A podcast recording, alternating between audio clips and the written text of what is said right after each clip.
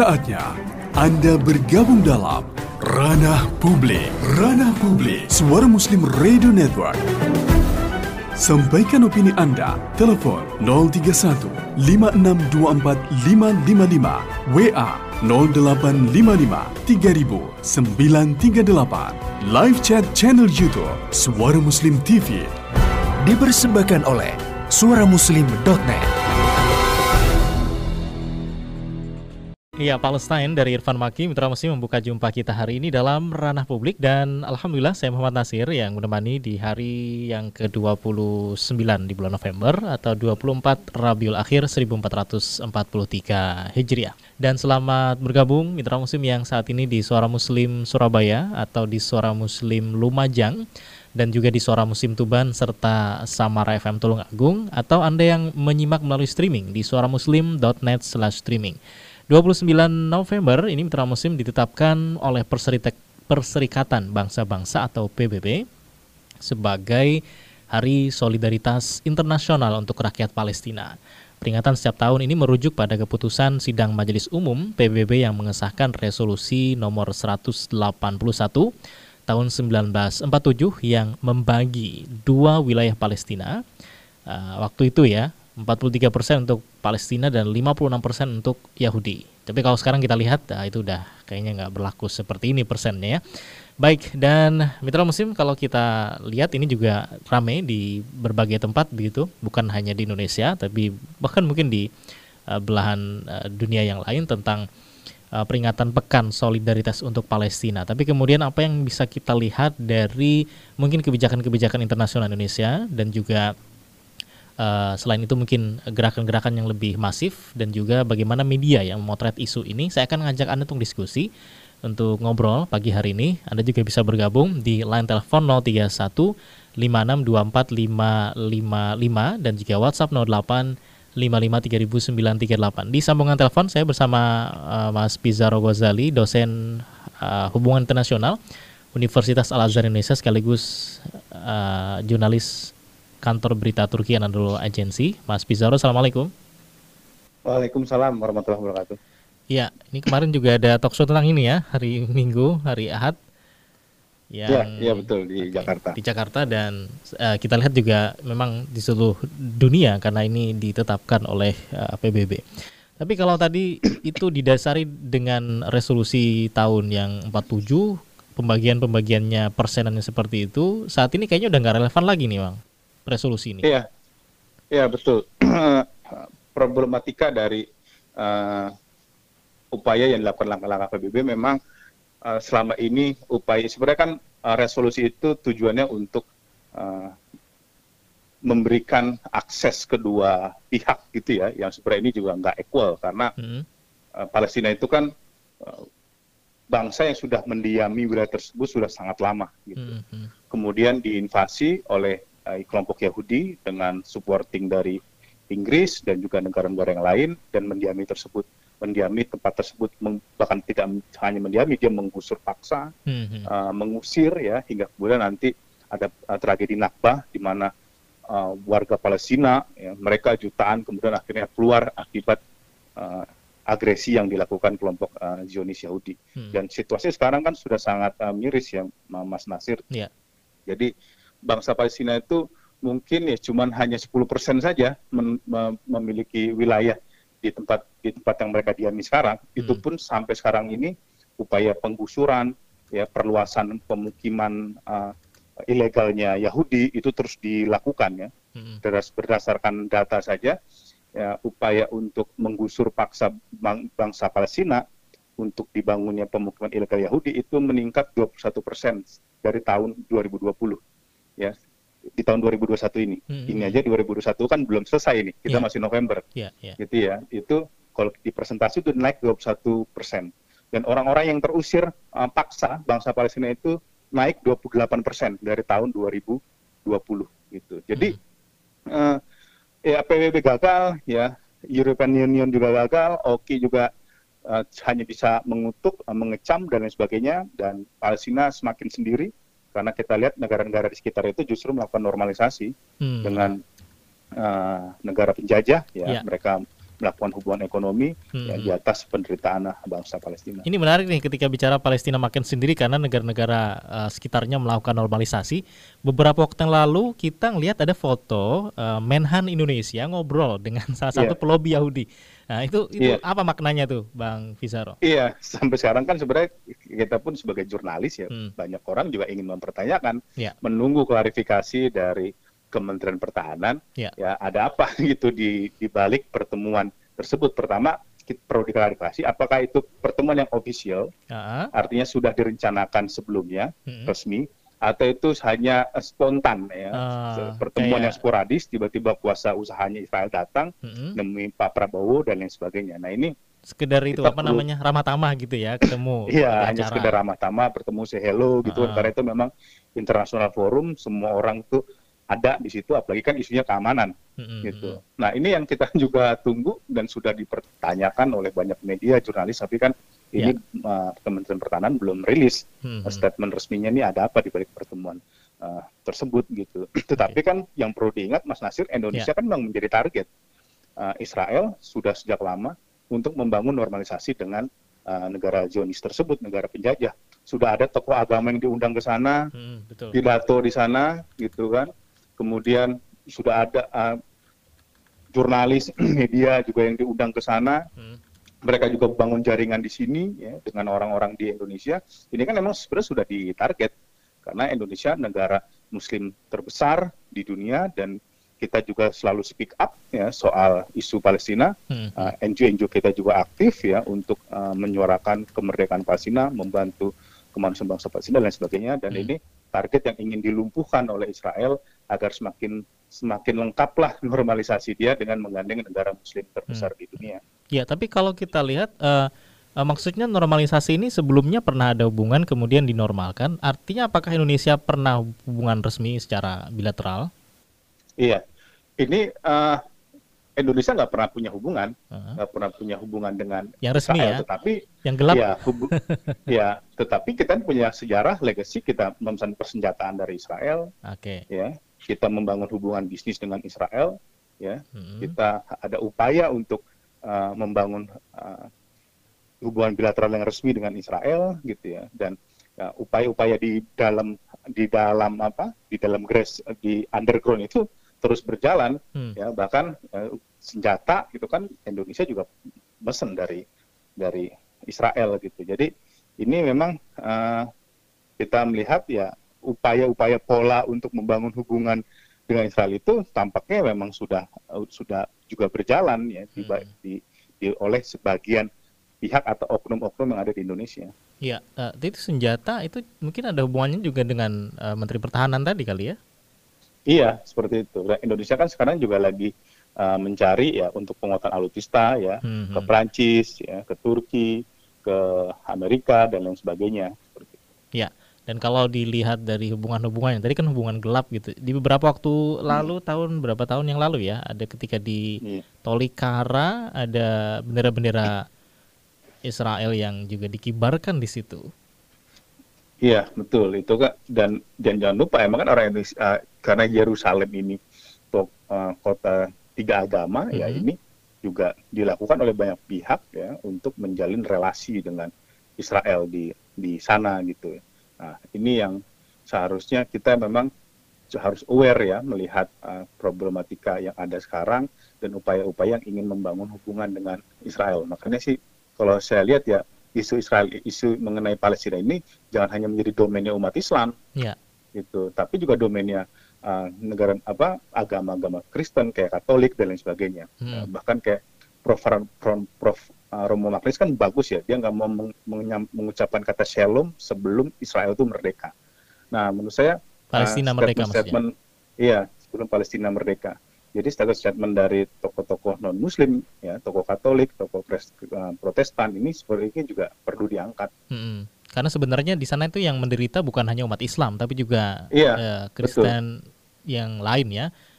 Iya. Uh, uh-huh. Baik, dan kalau kita lihat tadi balik lagi ke masalah P B B ini, artinya ini resolusi dilakukan oleh P B B, tapi kemudian terjadi pencaplokan-pencaplokan yang semakin tahun semakin banyak, uh, semakin tinggi. Tadi Bang Pizaro mengatakan uh, prosesnya uh, dan itu orang-orang atau negara-negara yang membackup juga adalah negara yang juga kuat di P B B. Artinya ini adalah apa, lip service atau mungkin dua dua wajah dari P B B atau bagaimana? Iya. Jadi bingung nih masyarakat iya. nih. Konsep P B B itu emang problematik dari awal. Ah. Dia misalkan dia punya Dewan Keamanan P B B yang hmm. bisa memveto segala resolusi yang bertentangan dengan ke foreign policy atau kebijakan negara anggota pemilik hak veto.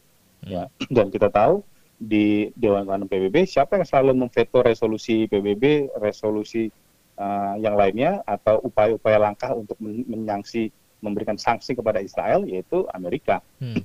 Gitu. Jadi emang agak agak sangat uh, sulit sebenarnya P B B itu bergerak, dan kita kan lihat sampai sekarang yang terjadi ya, sejak partisi uh, partisi plan itu tahun empat puluh tujuh sampai sekarang wilayah Palestina itu terus uh, mengecil. Hmm. Gitu.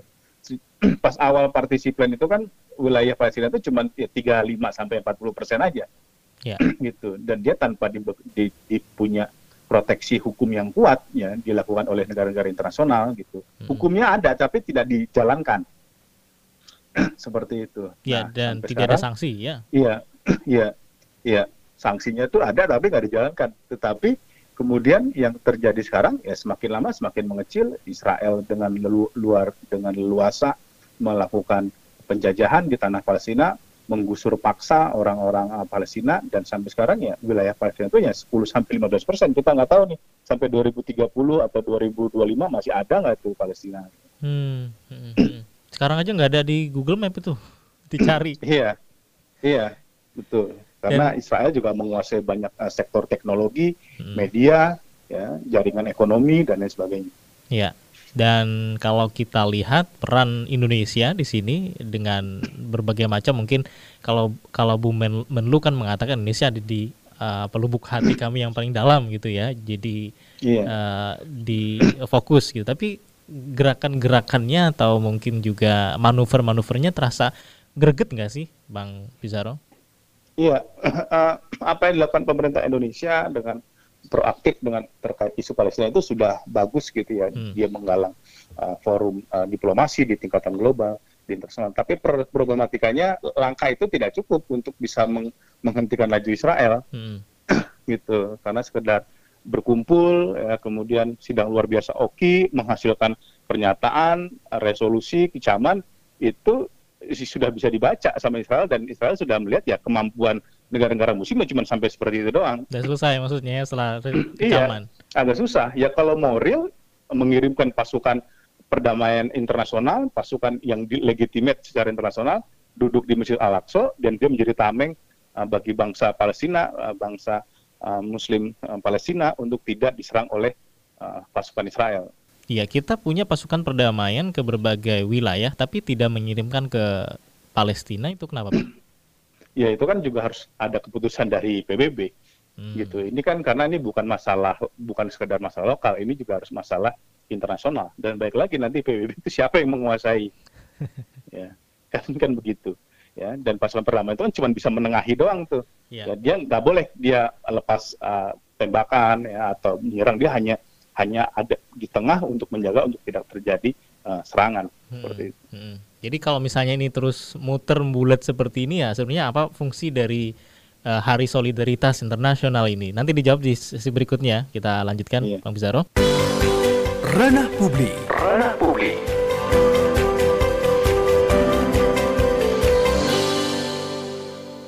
Peringatan-peringatan seperti ini itu kemudian efeknya lah paling tidak ya untuk kemerdekaan Palestina, karena yang bikin kan juga kita di P B B yeah. dengan dengan kepentingan-kepentingan yang selalu membackup Israel itu. Iya, yeah. iya. Yeah. Memang uh, pergelaran-pergelaran seperti ini bisa jadi sebenarnya hanya sebuah simbolis, Mas ya, hmm. uh, seremoni gitu ya. Tetapi kita bisa manfaatkan hari solidaritas seperti ini ya, untuk mengingatkan bahwa masalah Palestina itu belum selesai dan tugas P B B ini. Uh, Hmm. Mereka masih punya kewajiban ya, untuk uh, menjalankan resolusi khususnya dunia internasional yeah. untuk menjamin hak-hak bangsa Palestina. Jadi at least ini bisa kita tetap bisa kita manfaatkan lah, kita gunakan ya untuk menyadarkan publik uh, mengenai isu uh, Palestina, dan tentu tidak hanya sekedar berhenti di tanggal dua puluh sembilan November ya. Hmm. dua puluh sembilan Novembernya hanya menjadi pemantik ya, mengingatkan dunia internasional, publik ya, kalau lihat kita dalam konteks Indonesia, pemerintah, D P R, para aktivis, tokoh, masyarakat umum, milenial, bahwa masih terjadi ketidakadilan global di hmm. atas Sina dan kita tidak boleh diam. Hmm. Bahkan bisa disebut sebagai masih ada penjajahan dan negara yang belum merdeka adalah Palestina saat ini. Iya, tidak hanya itu Mas, bahkan kita hmm. sekarang harus sering menggunakan bahasa penjajah Israel. Oke. Okay. Gitu.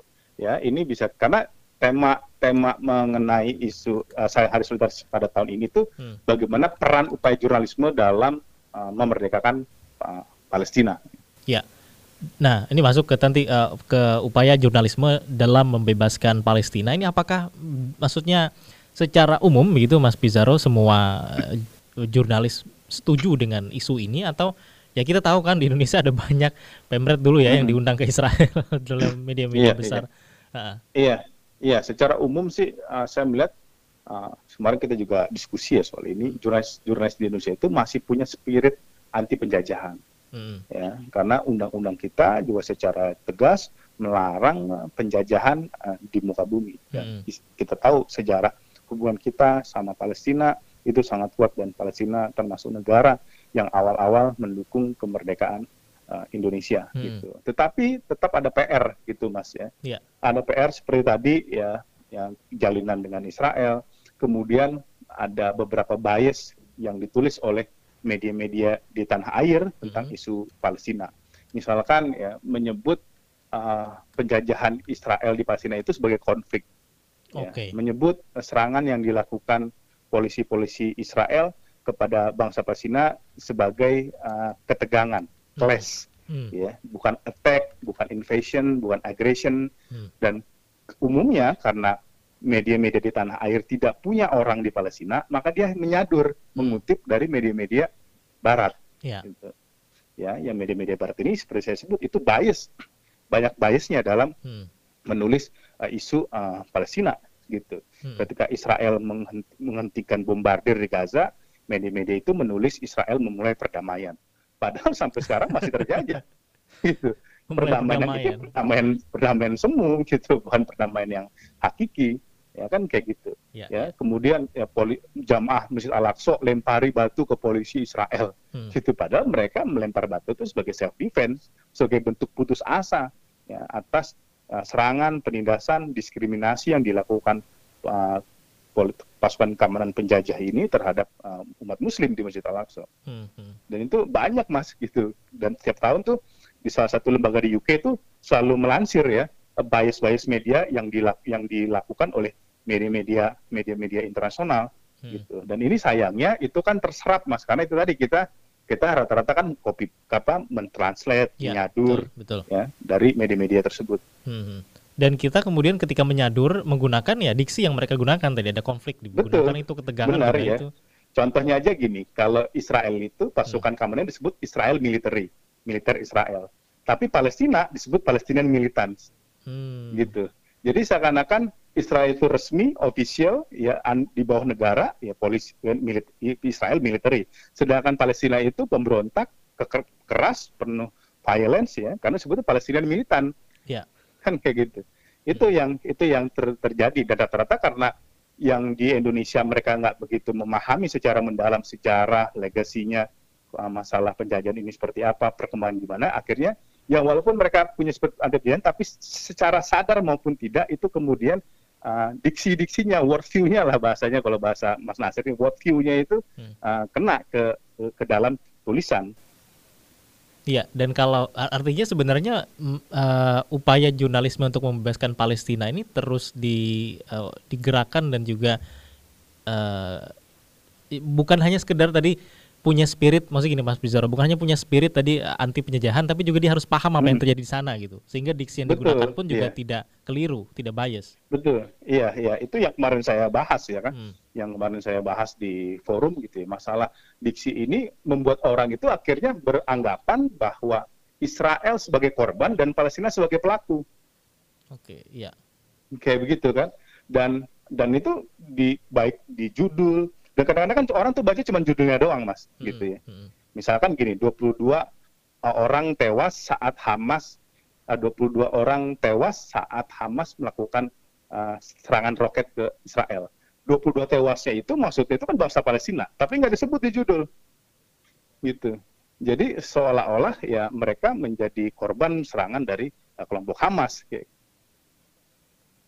Ya, itu yang terjadi saat ini dan dikonsumsi oleh uh, kita ya, dikonsumsi. Termasuk ya, itu membuat juga orang akhirnya jadi ambigu dan melihat, ih, ternyata Palestina itu penuh kekerasan ya, penuh kebencian ya, dan melanggar uh, hak untuk eksis bangsa Israel. Lu bayangkan sampai segitu tuh orang-orang akhirnya. Hmm, hmm. Ini karena tadi efek dari jurnalisme yang uh, tidak melihat secara jernih persoalan di sana. Apa yang kemudian dilakukan yeah. uh, komunitas jurnalis untuk melakukan uh, untuk uh, mem- membenarkan kembali worldview-nya ini?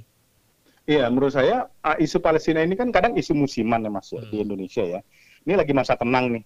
Nggak ada uh, perang fisik yang terjadi. Orang kemudian jadi, jadi lupa sama isu uh, Palestina. Nah, untuk merawat ingatan itu memang menurut saya tuh para jurnalis ini perlu ada uh, semacam workshop ya, one day workshop ya, mm-hmm. atau ada uh, inilah ada pertemuan khusus untuk memahami lebih jauh isu Palestina kayak gitu. Nah, ini saya sendiri uh, sedang berupaya untuk melakukan itu bersama dengan jurnalis-jurnalis yang lain, N G O yang lain, untuk kita semacam bikinlah one day training ya, two day training hmm. ya, khusus mengenai isu Palestina bagi jurnalis uh, bagi jurnalis yang ada di Indonesia, agar kita punya minimal kita punya cara pandang yang uh, hampir sama lah, punya cara pandang sama, karena mungkin ya mereka bergantung juga redaksinya dan lain sebagainya gitu.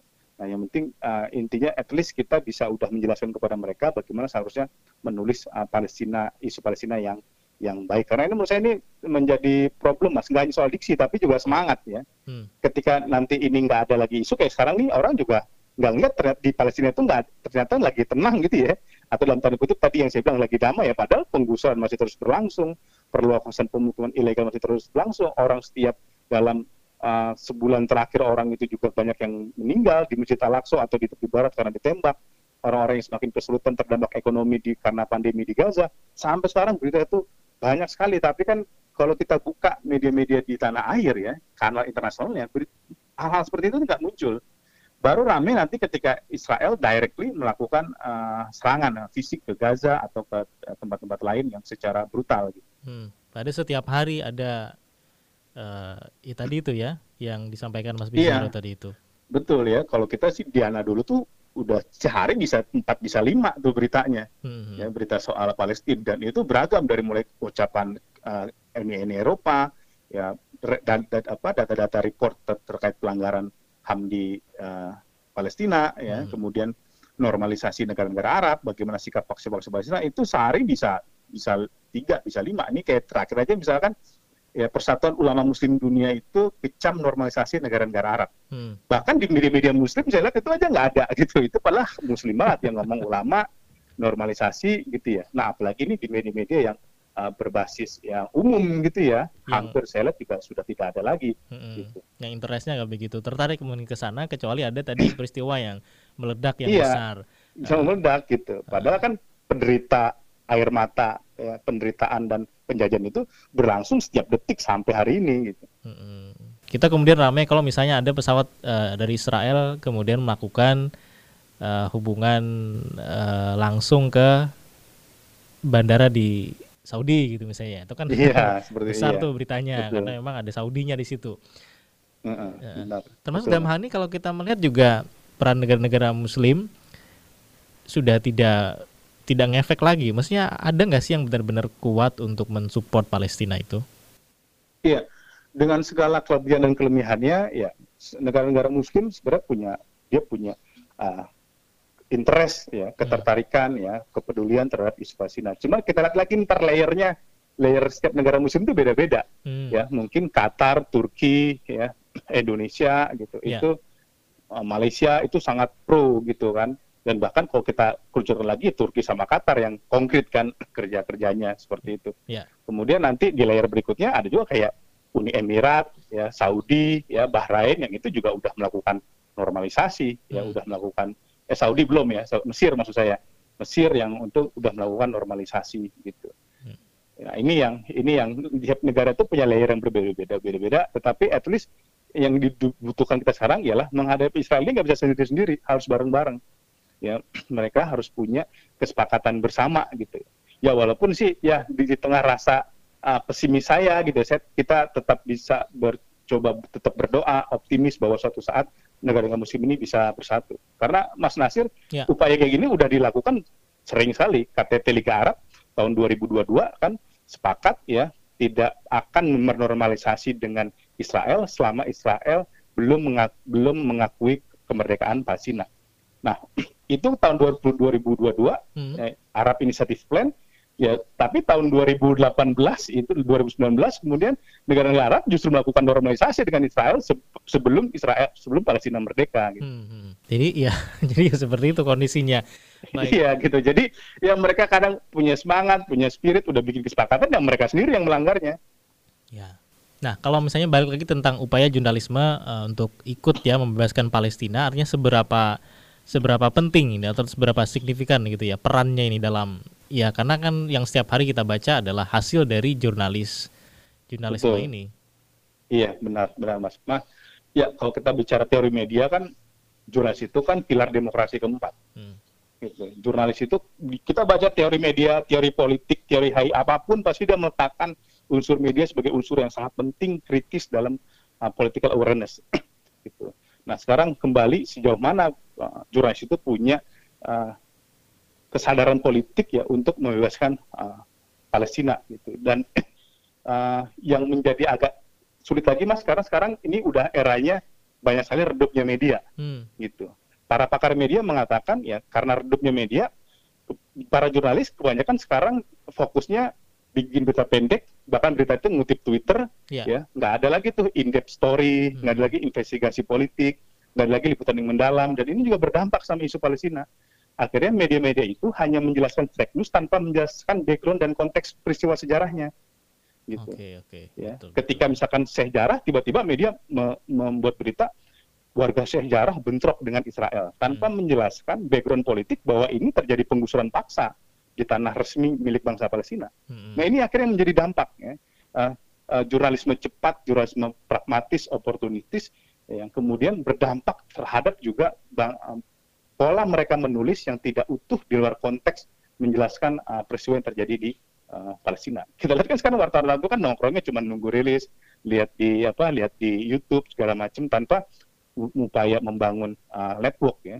Padahal sekarang kita eranya new media ya Mas Nasir ya. Mm-hmm. Salah satu karakteristik new media itu ada global network gitu. Karena sekarang kita udah borderless gitu yeah, ya. Kita yeah. bisa tuh nanya sama jurnalis Palestina yang ada di Gaza, di tepi barat, kita bertanya klarifikasi ke mereka, minta laporan gitu. Saya aja nih sering nih di, dikirimin tuh, Mas ini laporan saya. Ini padahal dia netizen di Palestina, mm-hmm. bisa nggak nih naik di, di media-media di tanah air seperti itu yeah, sampai yeah. mereka tuh kirim berita gitu ke kita untuk bisa dimuat agar nah. uh, masyarakat Indonesia itu nggak ambigu dalam melihat ya, hmm. situasi yang terjadi di Palestina. Nah, bahkan kita lihat juga jurnalis di sana pun sering melakukan live Instagram, kemudian juga Benar, di media sosial iya. mereka yang mengupdate Betul. Kondisi di situ ya.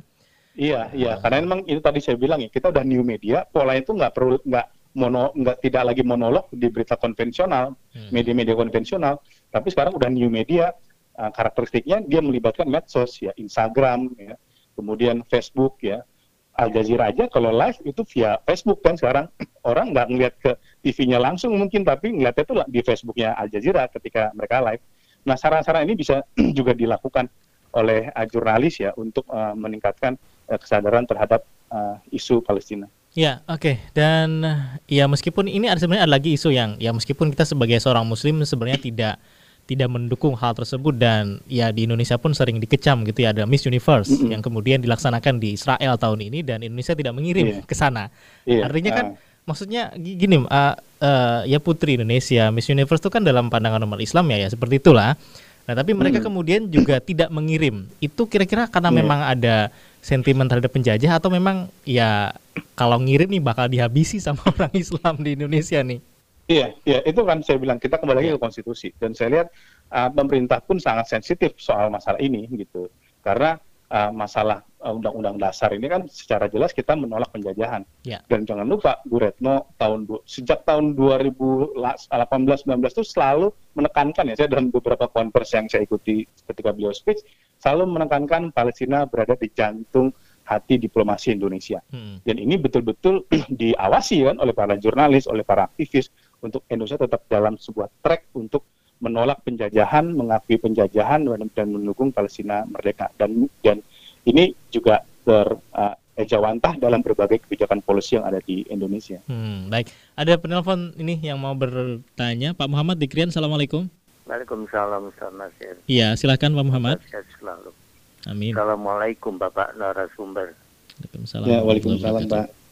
Mohon dengan segala hormat Bapak, kami seorang ya. petani, bukan pengamat politik ya, sehingga hmm.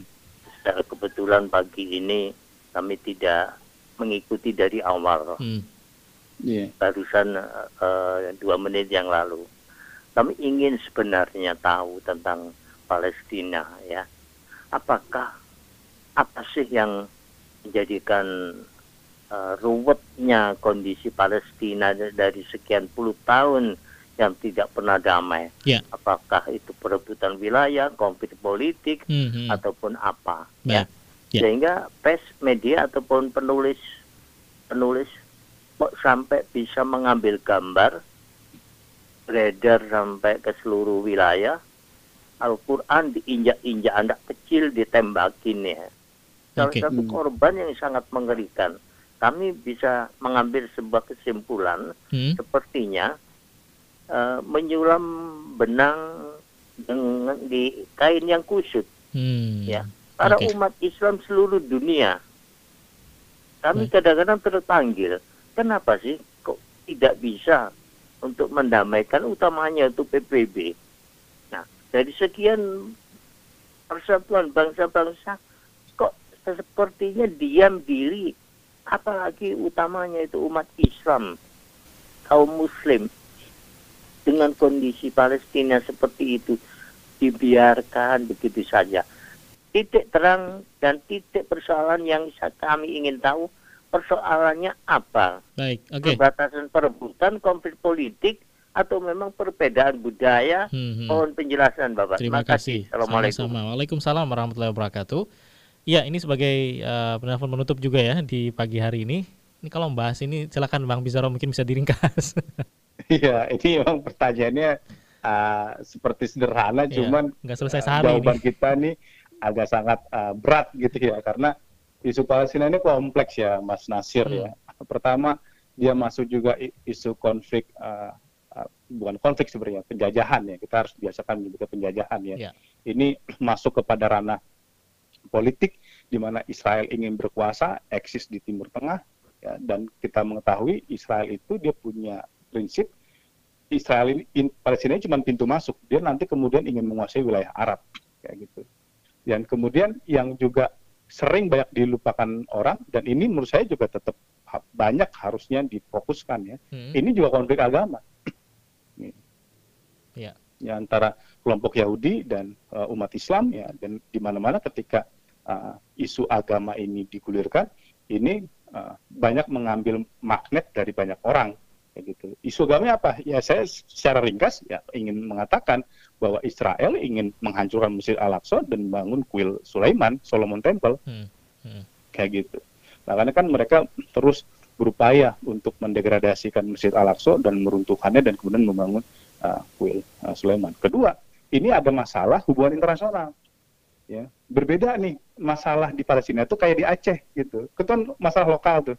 Hmm. Uh, dulu Gerakan Aceh Merdeka dengan pemerintah Indonesia, atau di Patani antara Patani Selatan dengan Thailand. Nah, kalau kalau Palestina ini penjajahan Israel ini spektrumnya internasional. Ya, yang melakukan upaya penjajahan itu Israel, tetapi juga di, banyak didukung oleh Amerika Serikat, oleh Eropa, ya, oleh negara-negara yang lain. Sedangkan um, Palestina itu tidak banyak didukung oleh uh, negara-negara Arab ya, pada saat ini. Jadi ini yang membuat konflik Palestina itu, masalah penjajahan dilakukan Israel itu tidak hal yang sederhana. Gitu. Ini hal yang sangat apa ya, yang tadi disebut kayak benang kusut dan lain sebagainya, mm-hmm. gitu. Dan karena dia benang kusut, penyelesaiannya pun juga tidak tidak sederhana gitu. karena ini juga melibatkan sektor banyak banyak pihak ya, termasuk seharusnya negara-negara Arab itu melakukan upaya total terhadap pembebasan Palestina. Ini kali ini kan kenapa Palestina Israel itu terus melakukan perluasan pembunuhan ilegal? Karena dia sadar negara-negara Arab itu nggak akan, batasan limit dan responnya itu nggak akan kuat lah kayak gitu. Mm-hmm. Padahal nanti justru ya, setelah mereka selesai mencaplok Palestina itu negara-negara tetangga bakal iya, next gitu. Target kenapa? Gitu ya. Iya, iya. Kalau dalam H I ini kenapa yang terjadi? Karena negara-negara ini dia punya in, punya induk tempat mereka melakukan kerjasama di kawasan, yaitu Amerika. Ya, jadi kalau Amerika ngomong A ya dia akan ikut, Amerika ngomong B dia akan ikut. Dan Amerika mas mau partai Demokrat mau partai Republik sikap dia terhadap Israel itu sama, mendukung. Hmm. Gitu. Jadi cuman jadi nggak beda. Uh, cuman iya, mungkin tendensinya lagunya aja, sama, beda nah, penyanyi aja. Ah, iya iya. Kalau gitu. Trump kan lebih straight to point gitu ya. Nah, kalau iya, ini, lebih straight to point. Kalau nah, yang sedangkan di, uh, Partai Demokrat itu dia lebih lebih apa? Uh, punya gaya yang berbeda dengan hmm. uh, Trump yang keluar, tetapi mereka sama. Yeah. Uh, tujuan mereka sama, mendukung uh, kekuat mendukung Israel. Dan problematikanya kita sering nih ngomong one state solution, yeah. two state solution. Padahal realitanya no state solution bagi Palestina. Bagi Palestina ya? Iya, no nah, state itu. solution. Kalau kita buka perjanjian Oslo sama, ya. Perjanjiannya Mesir sama Israel tahun tujuh puluh tiga itu sama. Ya. Kemudian terbaru ini misalkan apa uh, apa Abraham Accord ya, hmm. itu sama. Nggak ada tuh konsep ya lahir dari ruang panjang diskusi atau konsep-konsep besar yang mereka bangun itu, yaitu memberikan kemerdekaan bagi Palestina. Nggak ada ya, non-state solution. Nah, karena kan Palestina hanya diakui sebagai wilayah otonom aja, bukan negara. Ya, kita pun seperti juga itu. Kedutaan besarnya ikut Yordania ya, bukan Palestina ya. Iya, kayak gitu. Baik, ini tentu Pak, yang, uh, yang ini kalau terus sel- uh, kita di teruskan tentu sampai satu hari nggak selesai ya Mas Pizaro tentang Palestina. Maka yeah. juga sebagai bentuk tadi ya uh, uh, di Suara Muslim kita terus mengangkat isu ini karena memang kita juga punya interest kepentingan tadi ya yeah, untuk membebaskan betul, betul. melalui benar, jurnalisme. Iya yeah, yeah. Dan saya harapkan saya Suara Muslim kan sebagai radio Muslim yeah. ini isu mengatus Palestina ini ya harus sustain terus ya, berkelanjutan agar masyarakat juga paham. Tadi kan pem- pem- pendengar misalkan ya bingung bahas apa ini ya, memang tugas banyak jurnalis juga untuk membuat orang-orang itu lebih orang-orang lebih peka dan paham apa yang terjadi di Palestina. Baik, Mas Pizaro terima kasih untuk diskusinya pagi hari ini. Semoga Sama-sama. sehat dan berkah, bisa diskusi di lain kesempatan. Assalamualaikum. Waalaikumsalam.